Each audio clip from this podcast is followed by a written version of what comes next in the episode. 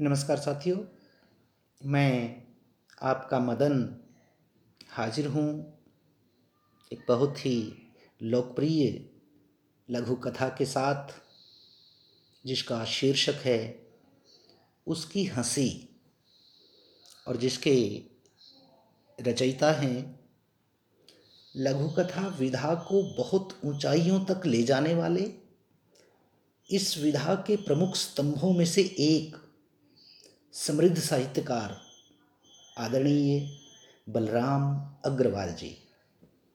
तो आइए पढ़ते हैं।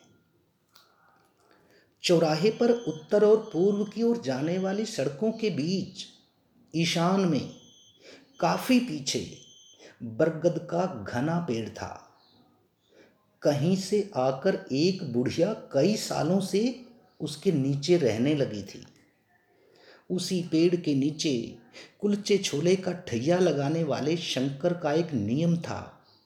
सुबह को सबसे पहला और शाम को घर लौटने से पहले आखिरी पत्ता वह बुढ़िया के लिए बनाता था। आसपास के सभी खोमचे वाले देखा करते कि खाली समय में बुढ़िया फटी सी अपनी झोली से एक गोल डिबिया निकालती थी। वह धीमे से उसे खोलती और अपलक ऊपर वाले ढक्कन को निहारती। कभी शर्माती, कभी मुस्कुराती और कभी खिलखिलाकर हंस पड़ती। वह हंसती तो जैसे सारा आसपास हंस उठता। उसकी हँसी में घुंघरुओं सी छन छनाहट थी। वे छन छनाते तो आसपास का हर व्यक्ति उस और देख उठता।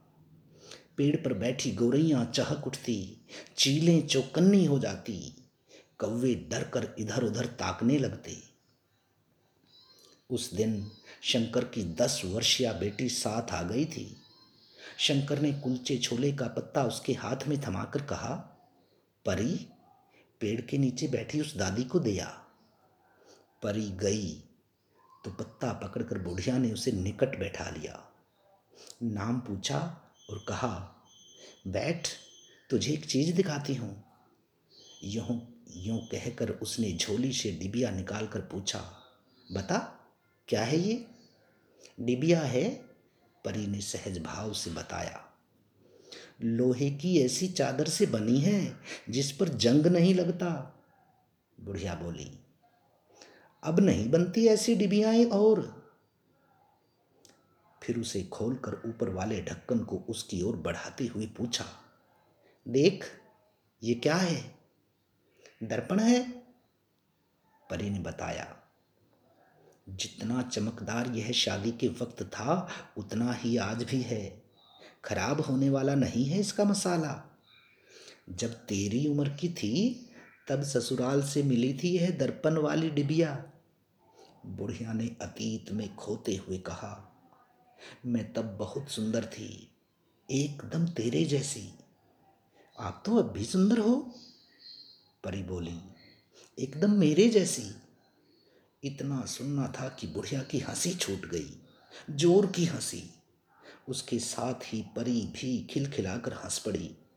दोनों ऐसा हँसी कि चारों दिशाओं से सिमटकर बादल बरगद के द्वारे आ खड़े हुए। हवाएँ शहनाई बजाने लगी, पत्तियाँ झूम झूम कर नाचने लगी, समूचा पेड़ बारिश में भीगने लगा। मुझे सालों से तेरा इंतज़ार था। हँसी और बारिश के बीच डिबिया को परी के हाथों में थमाते हुए बुढ़िया बोली, इसकी तू ही सही हकदार है, ले संभाल। इतना कहकर वह कब, कहाँ चली गई, परी को पता ही नहीं चला। लोग मिट्टी को समेटने में लग गए। धन्यवाद।